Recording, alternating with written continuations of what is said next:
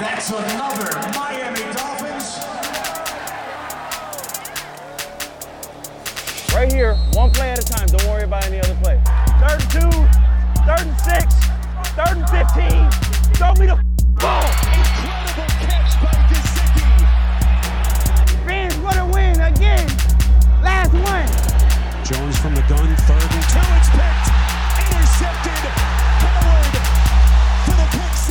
It is just one of your favorite degenerates back with another Day One Dolphins podcast. Once again, hosted by your boy Ouch. Follow me on Twitter at YFinsYY. Here with me today is not Sut, but a special guest, very close friend of mine, Pat Daly. Patrick is a lifelong San Francisco 49ers fan, originally from the Bay Area. We wound up roommates in Los Angeles, so it is very safe to say he's bared witness to the last years of the rebuild in Miami, and he is well aware of my thoughts along the way. Make sure you follow the podcast Twitter at Day One Dolphins. Stay up to date. Let's get down to it. What's going on, Pat? Hello, how are you? I'm doing swell, man. Very excited to have you on here. You're a knowledgeable football fan and excited to have you talk about this matchup here, man, between the Niners. And I wanted to start, I guess we touch base on, you know, you and our relationship about football and how much of uh, each other's team we've watched these past couple years. You know, uh, Yeah. we moved in together just before the pandemic and being in the city you know they you know we spent a lot of time indoors for a, a portion of 2020 so we got Sure the did. tail end of the 2019 season and then the entirety almost of the 2020 season And perhaps even more uh, important to kind of our relationship with football, that whole off season too, because that's when I really uh, got a picture of what kind of Dolphins fan you are.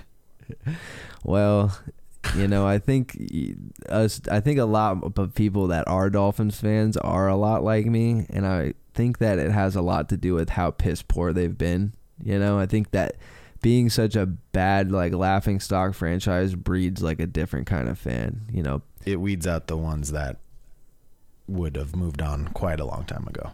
I feel like. yeah tw- at least 20 years but uh, yeah you got to see the whole the whole ride you know got to see the year that they were awful and tanking and the buildup of it you know and uh, saw who i wanted to draft as a quarterback surprise it was tua saw who i wanted to draft the following year with jalen waddle um, yeah, I mean, I watched you. I watched you correctly call a lot of this. Um, I I definitely can say safely say that the team I've watched the most of, besides the 49ers in the last five years or so, is the Dolphins, and that's because of you.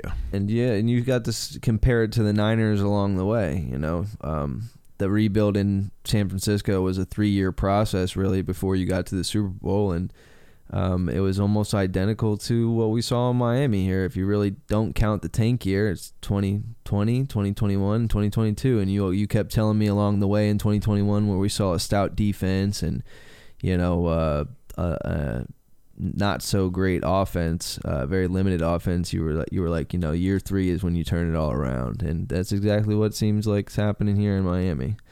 Yeah, I definitely noticed a lot of similarities. Um, just in terms of like you know, especially explaining it to someone who's maybe wary of getting too excited too quickly.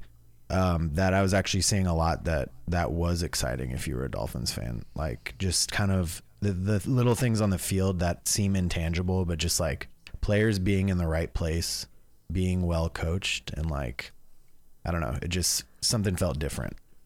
Yeah, we saw a lot of difference in lack of penalties, a lot more discipline. You know, at the time, even if Brian Flores and the way he ran the team didn't ultimately end up showing our offense the you know the most success we could have asked for, it did definitely amplify the way that we'd seen the defense play in the last 20 years. You know, so And I think those guys are are you know still working with things they learned from Flores. I'm certain. Absolutely.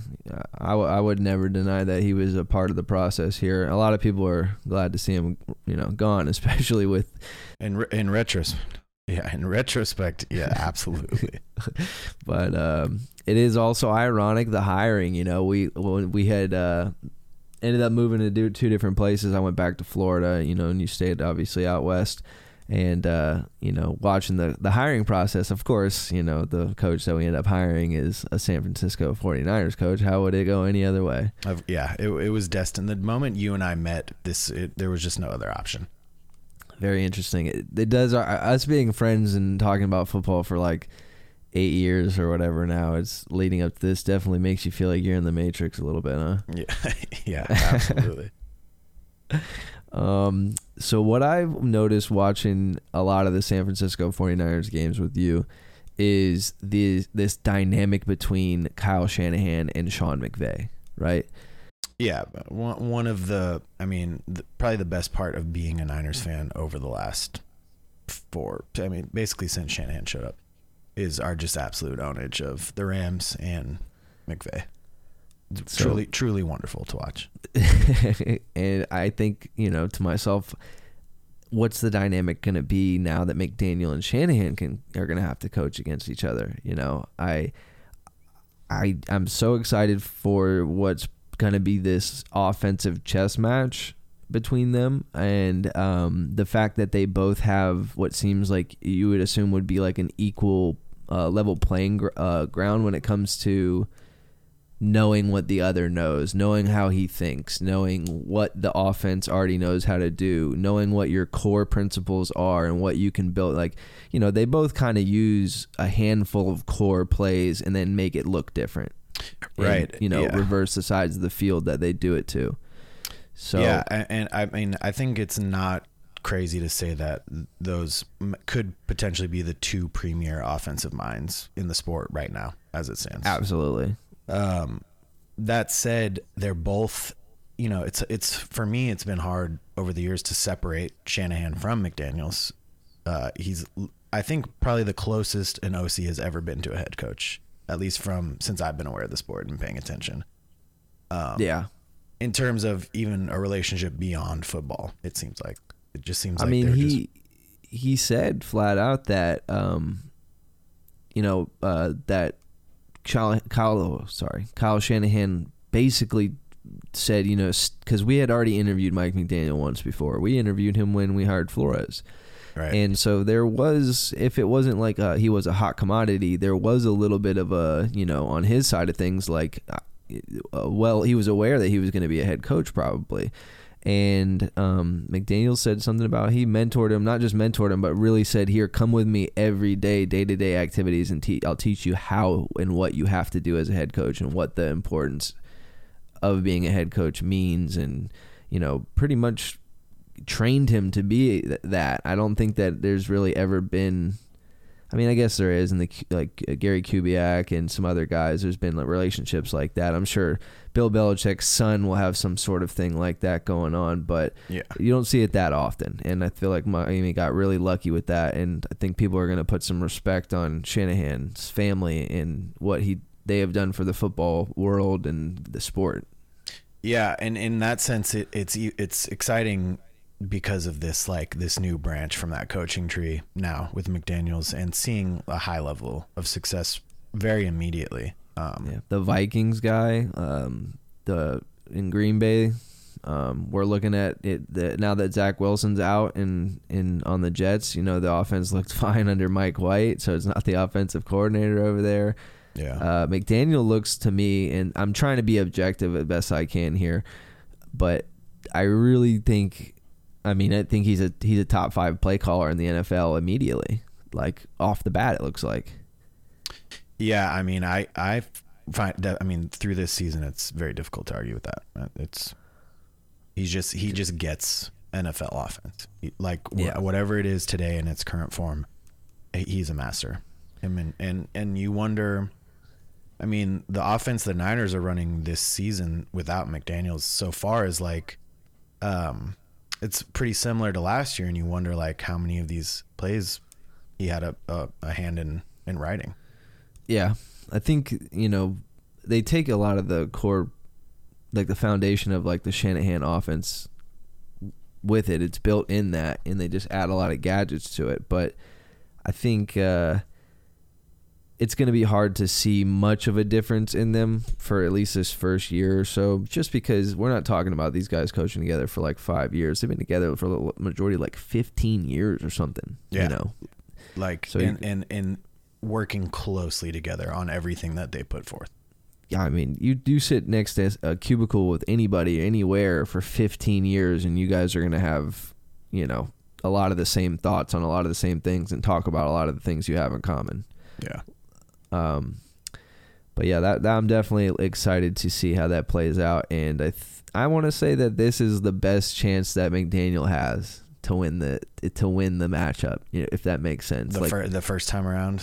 yeah, if, El- if it ends up being a. Sean McVay thing, you know, and, and, and Shanahan, you know, puts him in his place, I think that if he can sneak this one away, it'll be his best chance if that's the way it ends up. I I I have no simply no prediction. I I just can't I can't decide. I can't decide which way it's going to go. I don't know how like the interpersonal relationship plays in if at all. I know that these two are are like high level tacticians and I wonder how that plays out. Does that play out in a way where it's like you're relying on what you know the other person to know? So is Shanahan gonna put a play that McDaniel knows damn well it, Debo's the primary option, and intentionally not have Debo be the primary option? Like, what? How how how meta are we gonna go with this? How many layers are, are we doing with the trying to? That's the, the, other funny person? thing is I I think I tweeted to the Dolphins fans and I brought it up on the podcast a couple episodes again uh, ago about having a friend or was referring to you that would complain about Shanahan outsmarting himself sometimes, and you know that being your really only complaint when it came to the play calling is like what comes with the double edged sword of being this you know super progressive uh, future of football play calling type of uh, offense that you, sometimes you do add an extra layer that you don't need to of thinking you're outsmarting your opponent and you're yeah you're tricking yourself. And I've seen them both do it and I just wonder if it even matters because they think that way so you don't have to you could just run it exactly how it's supposed to and the other guy might be like oh there's no way Right. you know there's no way he's gonna do it like that so uh, it, there's no telling and um I uh we also have a couple. I mean, uh, McDaniel's not the only coach. We have Jon Embree. We have Wes Welker. We have. I'm sure there's a couple other lower uh, position coaches as well. Um, Raheem Mostert, Trent Sherfield, Jeff Wilson, uh, River Craycraft. Uh, Shout out these River, guys. dude. I mean, one of Really? the, one of my favorite names in the entire NFL.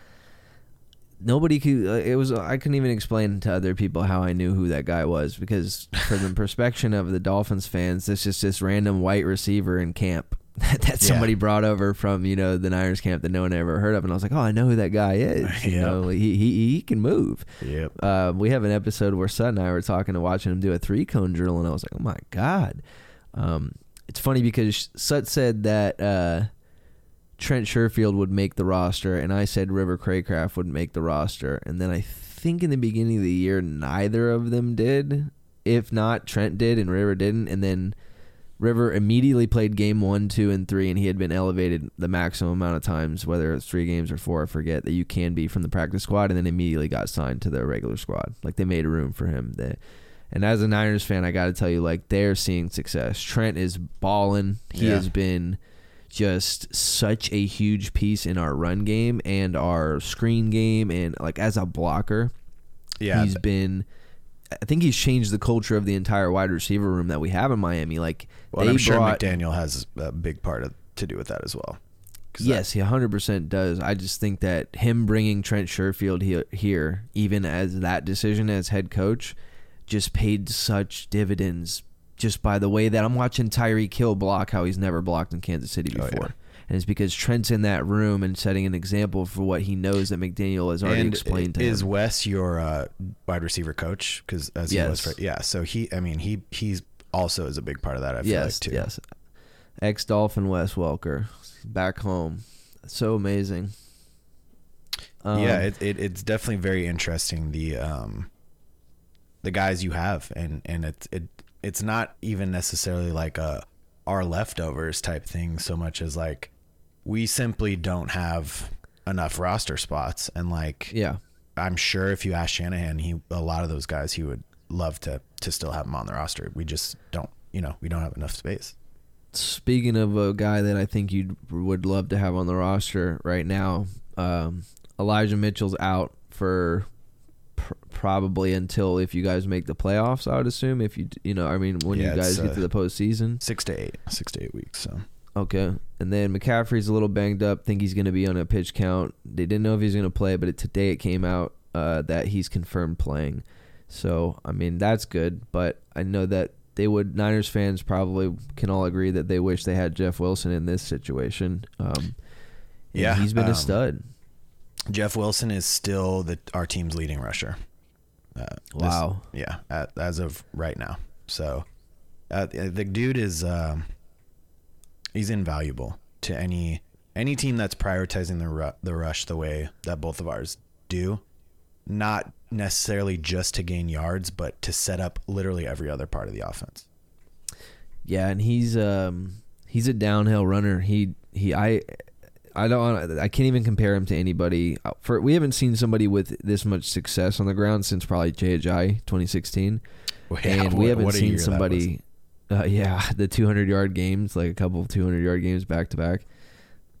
But um I want to say him or um Duke Duke Johnson is, you know, Yeah. a downhill runner like that. Somebody that likes contact but is also shifty. Yeah, like if if it doesn't happen now, it's going to happen later type running. Like I remember a down. couple couple of seasons ago that for some reason it became a topic of like the pregame rituals for certain players on the Niners, and like Kittle apparently throws up before 100 percent of his games. Every game he, he vomits beforehand. Whether I don't know if that's like an excitement thing or if it's on purpose to feel lighter. or What, um, but they asked. Uh, He's they were a asking, psychopath. he's a psycho. He's he's, a an psy- absolute he's a psycho. And they asked. They were asking him about uh, kind of pregame rituals like that. And they asked him about Jeff Wilson, and, and all he had to say was, Jeff Wilson goes to a very dark place before every game. That's crazy. yeah, they do. He runs angry. You know what I mean? Like, yeah.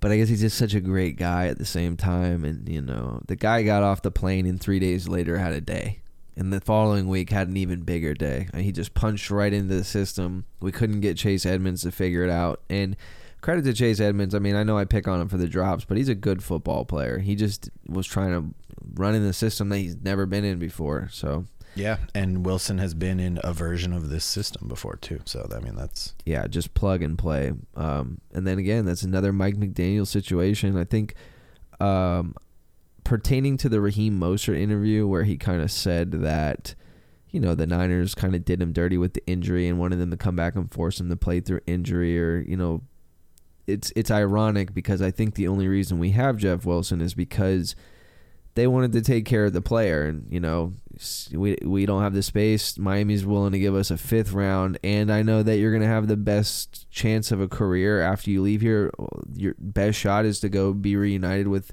one of your favorite coaches you've ever played for in the exact same system that maximizes You know I mean? your success. Uh, yeah, I think that if we were in the if if the Niners were an AFC team it wouldn't have even happened No, I, I, yeah, I think you're right about that, and I think I'm. I mean, I don't want to speculate about you know any kind of conversations that are happening, but uh, it's it's just awfully. It makes a lot of sense that that this was an intentional. You know, if we could choose one place for him to go, it would be Miami. Under Makes me Mike. wonder if that's similar to the McCaffrey situation where, you know, he had his choice. He's like, I want to go back home. Yeah, and I think the Panthers did have a you know a, a very good like it was a good parting ways, and they had a good relationship with him. It was very unfortunate. His injury history was very un- unfortunate, but um, you know I was I was watching him ball out on Stanford um, when Yeah. he was playing, and it was a One sight of the to few people I remember I watched that much Christian McCaffrey in college. Um, Yeah. But there was a little bit of beef on the on, in the interview, uh, whether or not Mostert's actual intentions were to slander Jimmy G.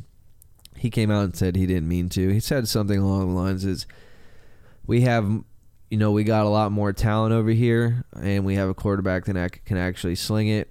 And that definitely sounds like he's implying Jimmy can't and Tua can, and it also sounds like he's implying that Miami has more talent. He came out afterwards and said he was referring to what Miami had been dealing with before in the past, and kind of speaking in defense of the ongoing narrative around Tua, and it came off the wrong way. But before he was able to clear the air, Debo said something along the lines of just be real with yourself, Raheem, cr- with the crying emojis. Yeah. I mean, the the damage is already done. Yeah, know, Debo, Debo did he, he didn't even mean it like that, and Debo just fired back with no question. Yeah, and I mean, I'm I love it on both sides. Ride ride for the guys you're you're suiting up with now. You know what I'm saying? Like Absolutely. and you, maybe you don't have to necessarily go out out of your way. Um, the wording definitely felt like it was taking shots at Jimmy, and if it wasn't, I hope Mostert learned something from this situation in, in terms of like gift wrapping something The media. to the media. You know, so, Uh, Debo should know very well, all too well, after this offseason of allegedly holding out, allegedly this, you know, all this stuff. You know, and the media was making him look like an idiot, and he Yeah. should know damn well that that's what they do. And Yeah, but I also um I don't know. I I wonder if there's like do you need bulletin board material in a game like this? And if you do, is Debo, you know, trying to rally the guys and just be like, listen what they're saying over there. You know, they, Yeah. they think we don't have it. Um, and to just go back to the Mike McDaniel and the Kyle Shanahan thing, like you know, both of these guys are trying to run it up. Like Oh, they're oh, yeah. trying to say they know what the the narrative is. They're competitive. That's why they get along. And now they're placed on the opposite side of the field as one another. They are going to want to embarrass the other you know, and really and make a knowing, statement. knowing that this is like uh, going to be like a once every four year type deal, you know, I think Yeah. makes it even more like, man, it's not it's not like the Rams where they're going to get another chance in a couple weeks when you Yeah. beat them. This is like you got bragging rights for four years, brother. Yeah, and they you know they're invited to like New Year's parties and engagement parties, baby showers. They're close family like that. So, uh, man, I love it. I love the dynamic between those two. Um, a lot of people talking about this being a potential Super Bowl matchup here. So maybe it won't be every four years. Maybe True, truthfully. Maybe the the team that wins this game ends up also winning the Super Bowl against the same team. Maybe it's flipped. Maybe the team that wins this game ends up losing the Super Bowl versus said team. I, I it's very possible. Um, If, it's looking like the Niners have probably the best defense. Looking like the the Dolphins have one of the best offenses. Yeah, I, I don't disagree with either of those statements. I, if if this ends up being a Super Bowl preview, I think in hindsight the game tape becomes so much more valuable, and and then then you really get into the game of like, oh God, how how how much trickery are we trying to pull on each other here? Like now we've set a precedent with a, a game, a film, both our best guys versus your best guys. Now we meet up in the Super Bowl. My God, Yeah, a lot anything goes. You know, this the crowd is different. The atmosphere is different. It's who's been there before, who hasn't. You know, yeah. big moments. Um, but I, I gotta ask, what would you think, um, objectively, if the Niners were to lose this game? How, what's the Dolphins' best uh, way to attack the Niners if they were to win? Um, well, you, you, I mean, the I think the primary thing that the Dolphins have to do is just be as disciplined as they've ever been on their offensive line. Uh, that's, I think the story that the game for us is going to come down to: can we get to Tua or not? And, um, I know you guys are dealing with injury, but um, I think it can be done with with discipline and with you know, um, working at working together as a unit um, because Bosa is, is an absolute problem. Yeah, I gotta wonder if they're if Terron Armstead doesn't play through this injury, which they're saying he might. Um, at first they were saying he was out four to six weeks. Now they're saying he might be out one week. Now they're saying he might play through it. He's notorious for playing through injuries. Uh, absolute stud. but if he's not gonna play, I'm gonna imagine they have to like stick a tight end over there with Bosa. Like we, Yeah, double It's not even gonna. We got a guy over there who has no business matching up against. I mean, we let the Texans pass rushers come on in. You know, Nick Yeah. Bosa will have a field day. Uh, I gotta Bosa imagine. can beat almost anyone one on one. So uh, Yeah. yeah. I mean, I, I really wish Terron was healthy because I've been enjoying the matchup so much, and he hasn't. we actually had Thanksgiving dinner together, and when I said who I was thankful for, I said Terron Armstead. And if you watch the difference in that Texans game between between when he's in the game when he's out, you'll see why I was not joking. Yeah, I said I said day. something like um, g- good to have close friends around, and you, and you said you were thankful for, uh, For for, your for your tackle. Um, offensive tackle. Uh, Yeah, I but know, Yeah, he I- erased a couple guys. I know, and and even it's even even if he does play, like there's gonna be the the question mark if Bosa has a good day. Um, you know what part the injury plays, regardless of if he's out there or not. Um, yeah. because it, it is hard to play injured, no matter what.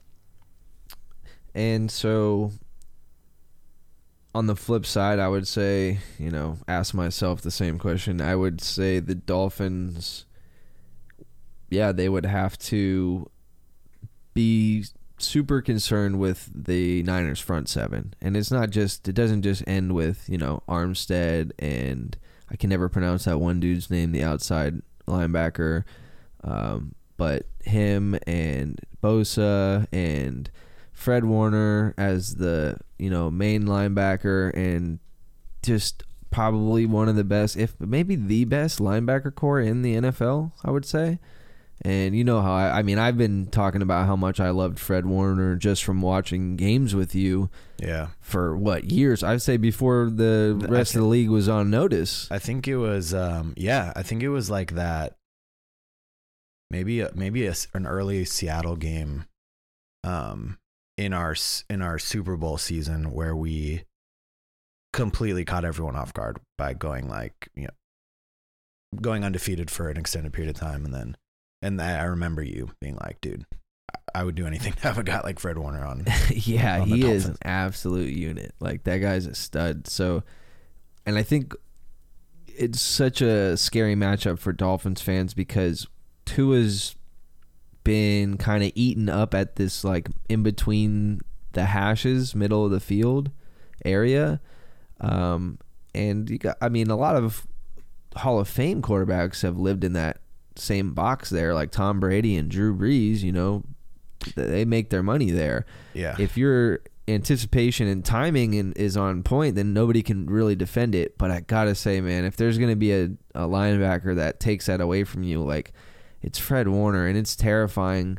Um, thinking about going against him, and I, I, I don't know what the game plan is going to be. I have to imagine the Dolphins are going to try and get the ball out even quicker than they have been. They were a little bit more aggressive this past game versus the Texans. Uh, they were really trying to hold their blocks and take deeper shots. You know, the average depth of throw for Tua was like 19 yards or something like insane like that. He was just having time to throw, but this time I got to imagine that it's going to be quick, quick, quick, and it's going to be a lot of on the linebackers.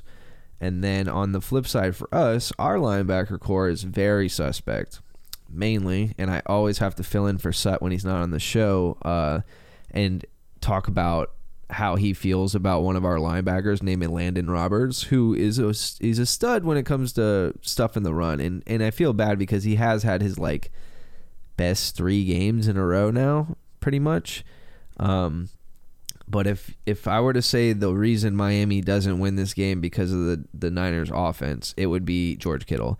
If you have George Kittle in your fantasy uh, league, like this is the game to start him hundred percent. Expect George Kittle to have a day. The Dolphins have let up an average of 57 yards to every tight end they play. And while that might not seem extreme, that's a pretty big number for tight ends. Yeah, if if you're if you're not talking about Kittle, Andrews, Kelce, that's insane. Think about think about the bottom 15 tight ends and any of them even approaching 50 yards. Well, that's funny you say that because the Dolphins in week two, we uh, gave up 104 yards off of nine catches to Mark Andrews. Okay. Yeah. Shootout. Mark Andrews and Mark Andrews, but he ends up being matched up on that linebacker, Landon Roberts, in pass coverage, and it's just not going to happen.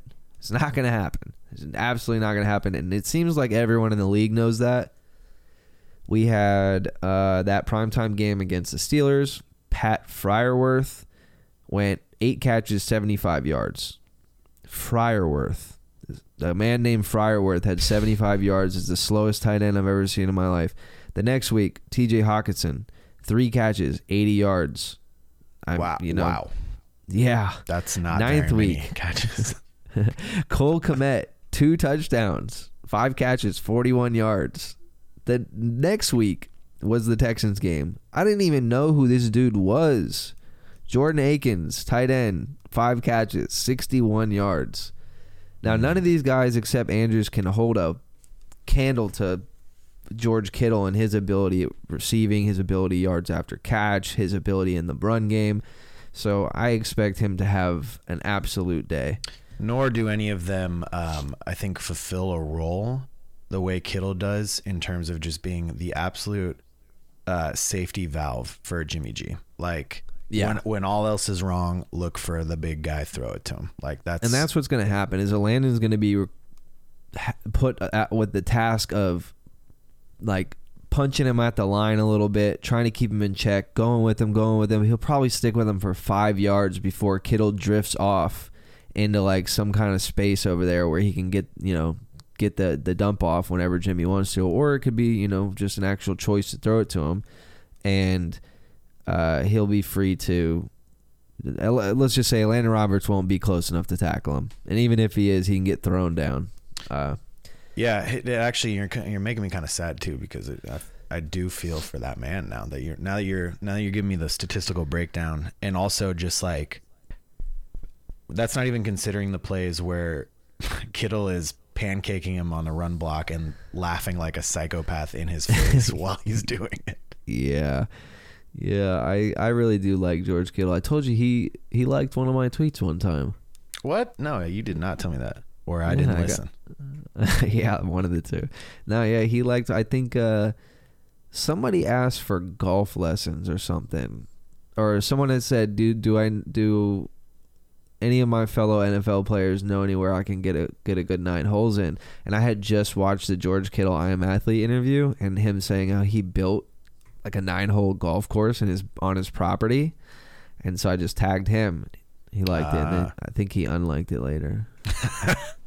He was drunk when he Yeah, he's like, I can't let any. I- You know, they're gonna take this out of its context some way or another. Who'd he vote for? He's got golf. Yeah, he's got better media training than uh, Mostert or Deebo Samuel. yeah.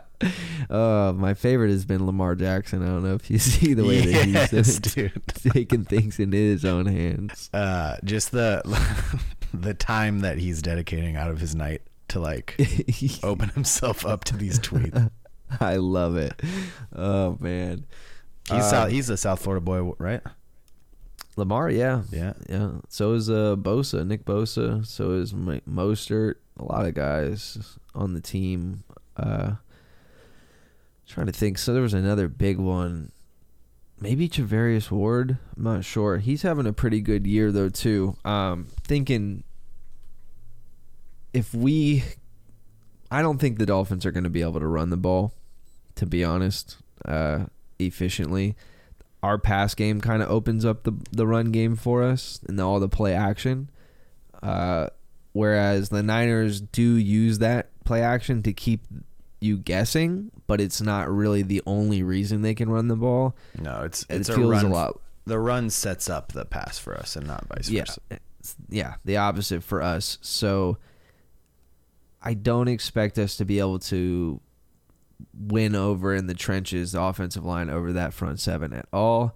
And you know that's where that strength of the defense is. I want to say that we'd be able have a better chance against the secondary, but I mean, it's certainly not the same secondary that we saw the last time they played the Niners. With we got Huff Yeah. out there playing, you know, a safety position that's very similar to the way that we get to see our safety play, uh, Jevon Holland.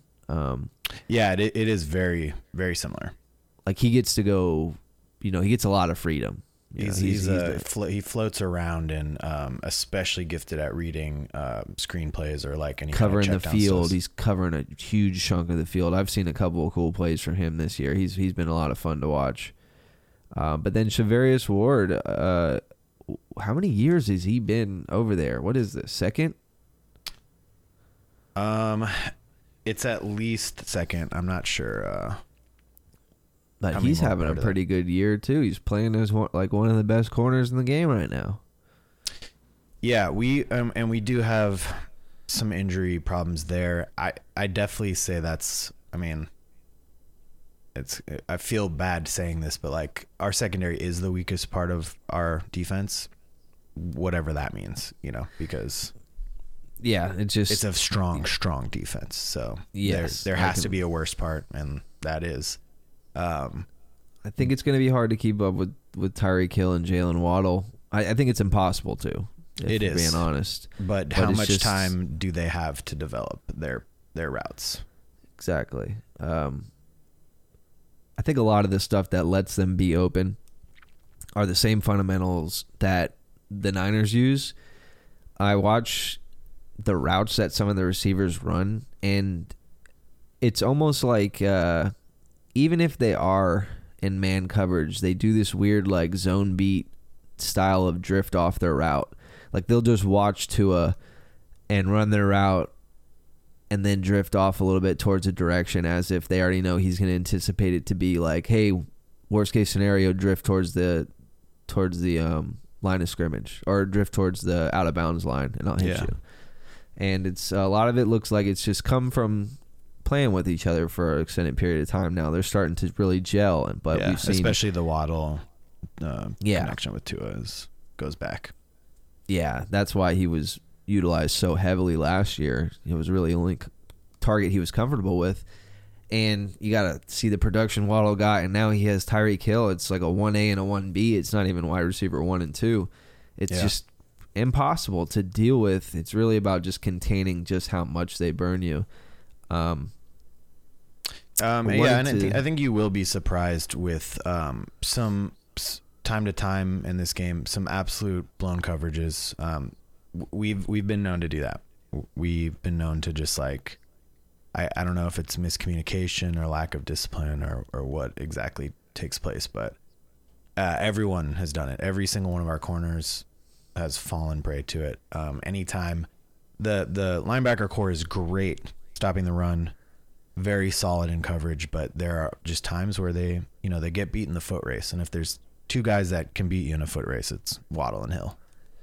Yeah, I just we'll see if uh, Tua has enough time to throw the ball, you know, to get it to wherever that foot race ends up being.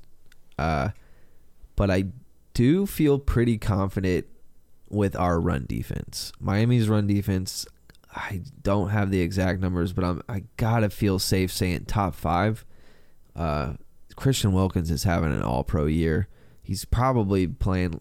He's he has to be in contention for the best inner interior defensive lineman in the league, without a doubt. Like there's there's he's he's not only like he's playing as if he's a pass rusher, like he's mauling people and getting to the quarterback. Christian Wilkins is he's so agile for how big he is, and uh, he's been a big piece of you know stopping the run this year for us, along with the addition of Bradley Chubb and uh, Jaelan Phillips coming along.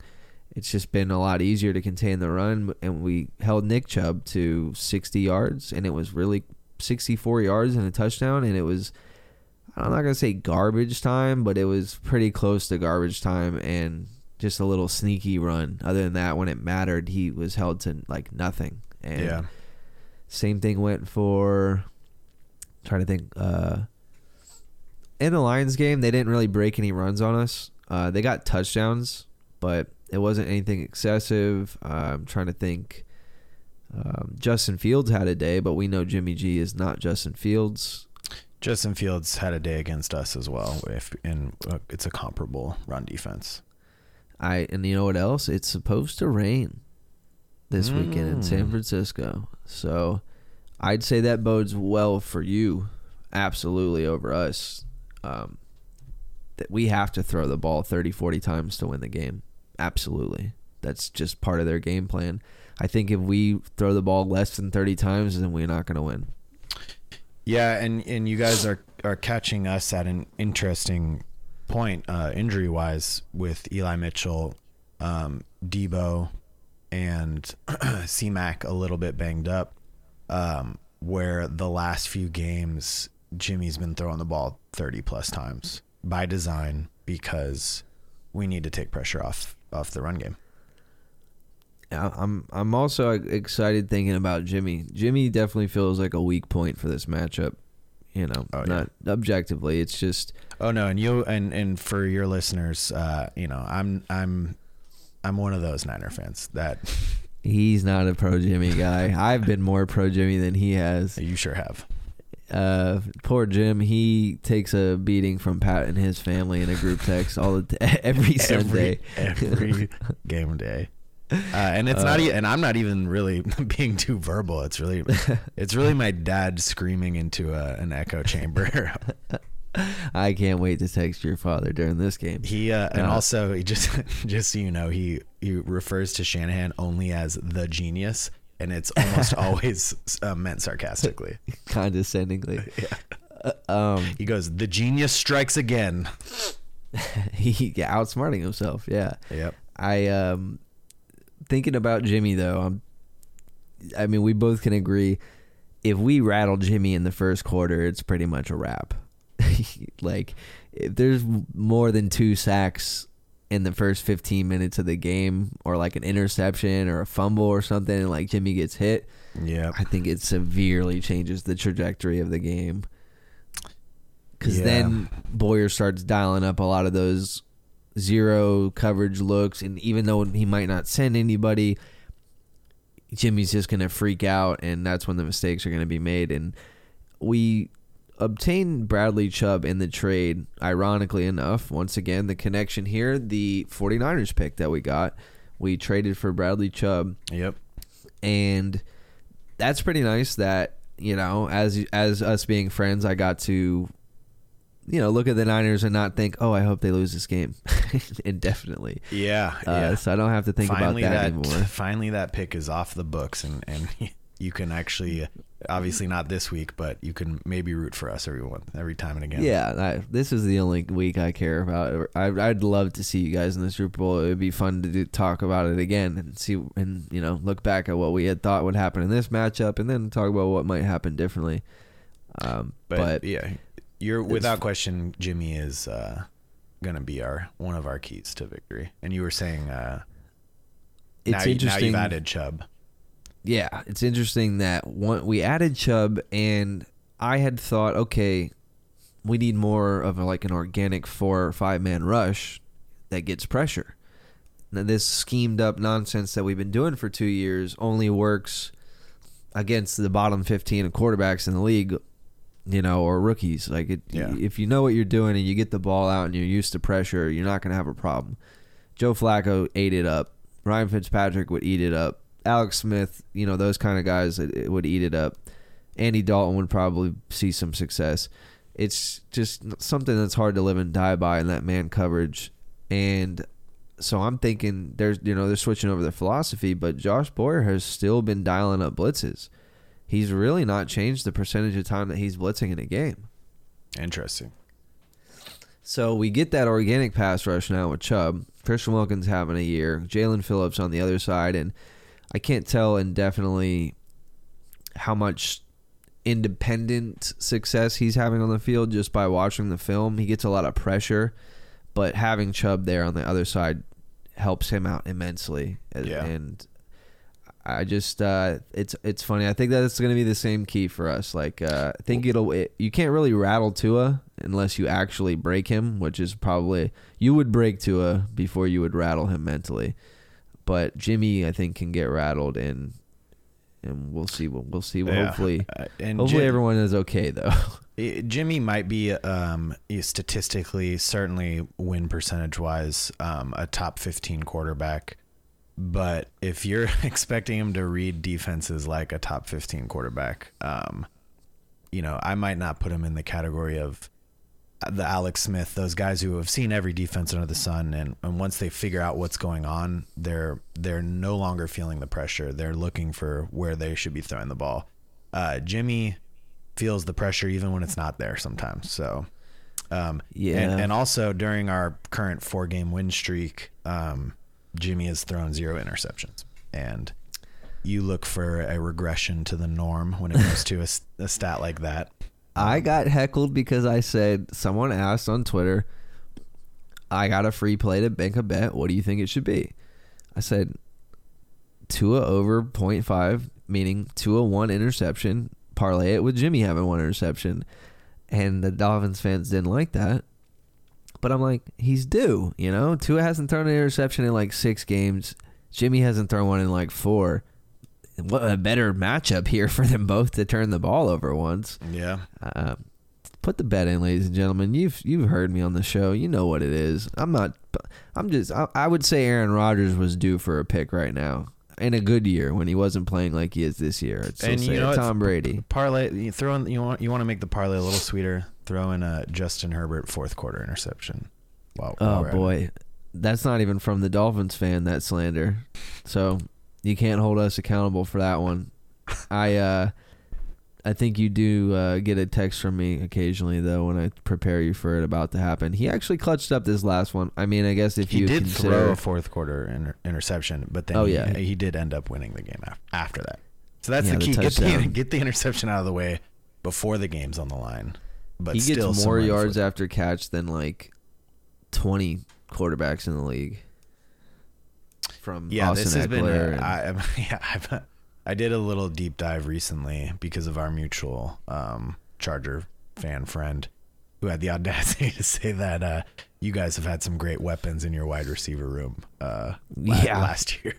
yeah, he said DeVante Parker is a stud. Keenan he said, Will, like he said Will. Fuller. He said Will. F- Y'all had Will yeah, yeah, he said you guys had Will Fuller, bro. I said, yeah, we did. We did have him. He was there on the roster, that's for sure. He was in played a couple snaps. Oh man, that's great. I can't. I'm going to see the Chargers game with him though. It's gonna be, it's gonna be fun. And then they flex that game to the night game, so that'll be great to be That is at. cool.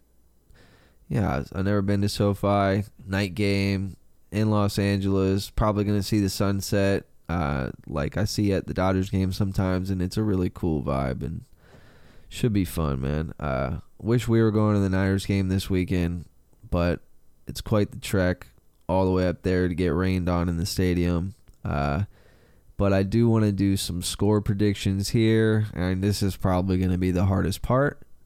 But if you had to guess, I do know the Niners are favored by four, which is standard for the home team in an equal matchup. Usually, Yeah. if it's a, you know they see it as an equal matchup, the home team gets a three point advantage. So it's pretty pretty straightforward.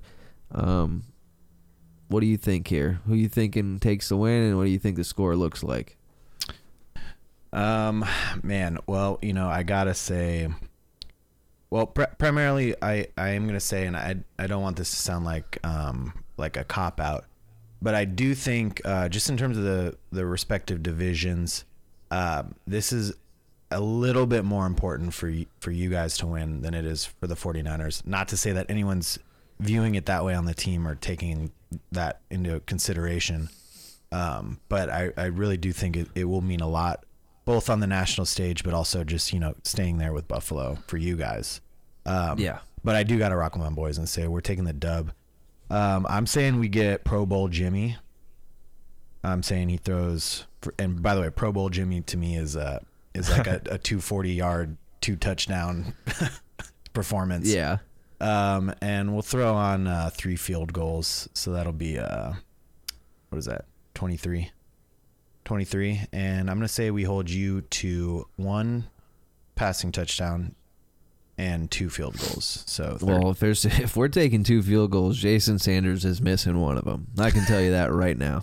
If it's in the rain, he's missing them 20 yards out in the f- sunshine. What a fall from grace for for the Sandman. I, I feel so bad for him. And you got to watch how hyped we were. You won. I think you won a fa- or you did really good in fantasy one year with Oh him. yeah, he was Yeah. a, an integral part of, of a fantasy, a good fantasy Man, performance. Just Unbelievable. Um, So 20, I think- 23-13. That's my 23-13. This guy thinks the Dolphins are going to be held to 13 points, averaging 28 points over the season every game.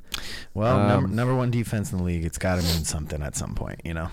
I mean, I definitely just by watching the Niners defense 100% objectively just watching film doesn't matter who they're playing, I know they're a good team. But that being said, who have the Niners played these last few games that they are holding these defenses to 0 points? You know, we got to we got to look see and hear and see it's the well, Sa- Saints, was the full the full game shutout, not just the second half, which is one of the more meaningless stats you could ever Yeah. uh, put forth. Yeah, I mean, of all the teams you played, I understand the Saints being the shutout one. 10 points from the Cardinals. If you guys weren't division rivals, I would be impressed with that. It was uh, don't forget it was Colt McCoy, but I will say that Colt McCoy Oh, yeah. Averages a, Colt McCoy averages a, a triple digit passer rating against the 49ers. So All right. I mean, in the inept Rams, injured Chargers, body bagged by the Chiefs, as I imagine the Dolphins would be at that stage in the season. L to the Falcons. Um, L to the Broncos, which that's just a painful one, painful one to revisit, and then the Bears game in the rain. Hopefully, Bears and Broncos were both with um, Trey, by the way. really, Yeah. Trey was still in for the Broncos. Um, actually, I think Broncos might have win, been when he got uh, got hurt. Yeah, actually, that was week three. I think you're right. Well, I'm sorry for having to make you relive that, but you know, I think that even if we came to the median here, it would be 27 to 23 Dolphins. That's what I, I'm thinking, something like that.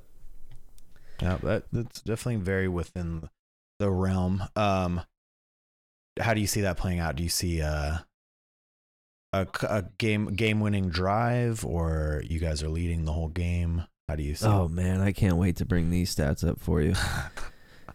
Whew. Um, I have never. I mean, I didn't get to watch Dan Marino. You know what I mean? I, I I was too young.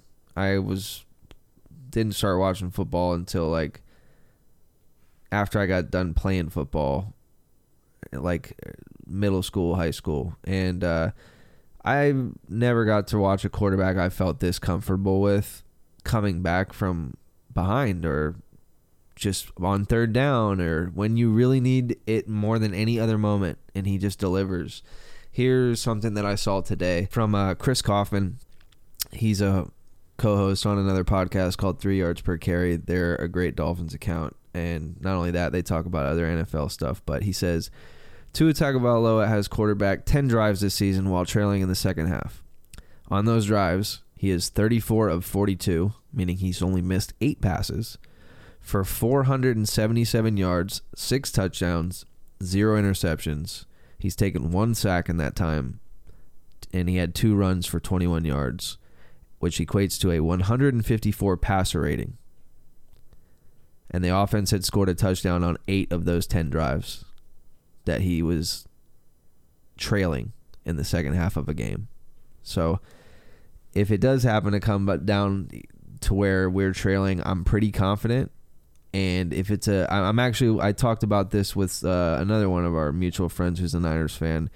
Uh, he said he said he would feel better if the Dolphins had to protect the lead, and I, I agree with that. I think that that we're more uh, suspect to dropping a lead than we are from coming from behind. I think that, that they kind of thrive on that yeah, there's a lot of that's in the locker room being counted out you know this this is a statement game and whether we make it work out or not this is uh you know i think for both teams not just the dolphins it's a, this is a put the league on notice we're for real game yeah. and the difference is is the dolphins haven't really ever had one of those in the in the in, in the or recent past here and, and the niners have you know they've established themselves a couple years as a as a actual contender. We're watching they're a perennial contender. They've been contending since your rebuild, you know, was done. Every year they're bouncing back again. It looks like these crazy injuries and still there you are rearing your head out of the NFC trying to make a play for the Super Bowl.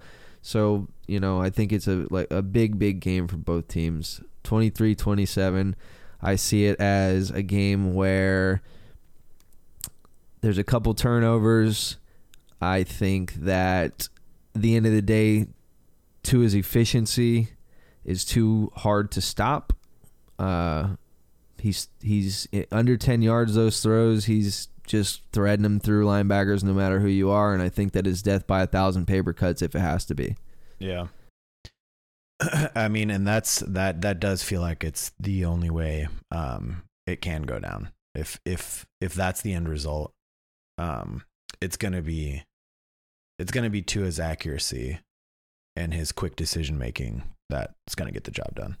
But I also think the Dolphins are going to make the Niners fans very happy with their offense. I think that it's not so much that we give up like an excess of yards or an excess of points. It's just the manner in which it happens is like chunk plays that, you know, like I could I could see Deebo having a day. I'm starting Deebo in fantasy. You know what I mean? I, I could see him not a day, but just breaking off that big signature run that he does. We're a perfect suspect for that type of thing. Yeah, um, and we or, and and not coincidentally because of the coaching staffs involved, um, have we do have a, a similar um style of play where it, you know, for the most part, we're trying to establish um efficiency, especially on second and third down. I mean, we're we're up there in terms of third down conversions with the best teams in the NFL, which is very surprising when you look at our the the scores we're able to put up. But we we do convert, we do execute when we need to. It's just uh, red zone's a little bit more of a problem for us, but it's going to be interesting for sure. Well, hopefully we uh, catch some of it together. If not, you'll be hearing from me about it. I appreciate you for coming on here and dropping some knowledge, getting some maybe some Niners fans excited about it. Uh, a lot of respect for the San Francisco franchise as a, a football fan in general. So this is a really really cool one, and uh, may the best team win. Yes, sir. All right, thank you everybody. Tune in and make sure you follow me at YFinsYY on Twitter. Follow the podcast at Day One Dolphins. Thank you very much, my very good best friend Pat. It was a pleasure. We will see you next week to talk about what actually happens. Let's do it.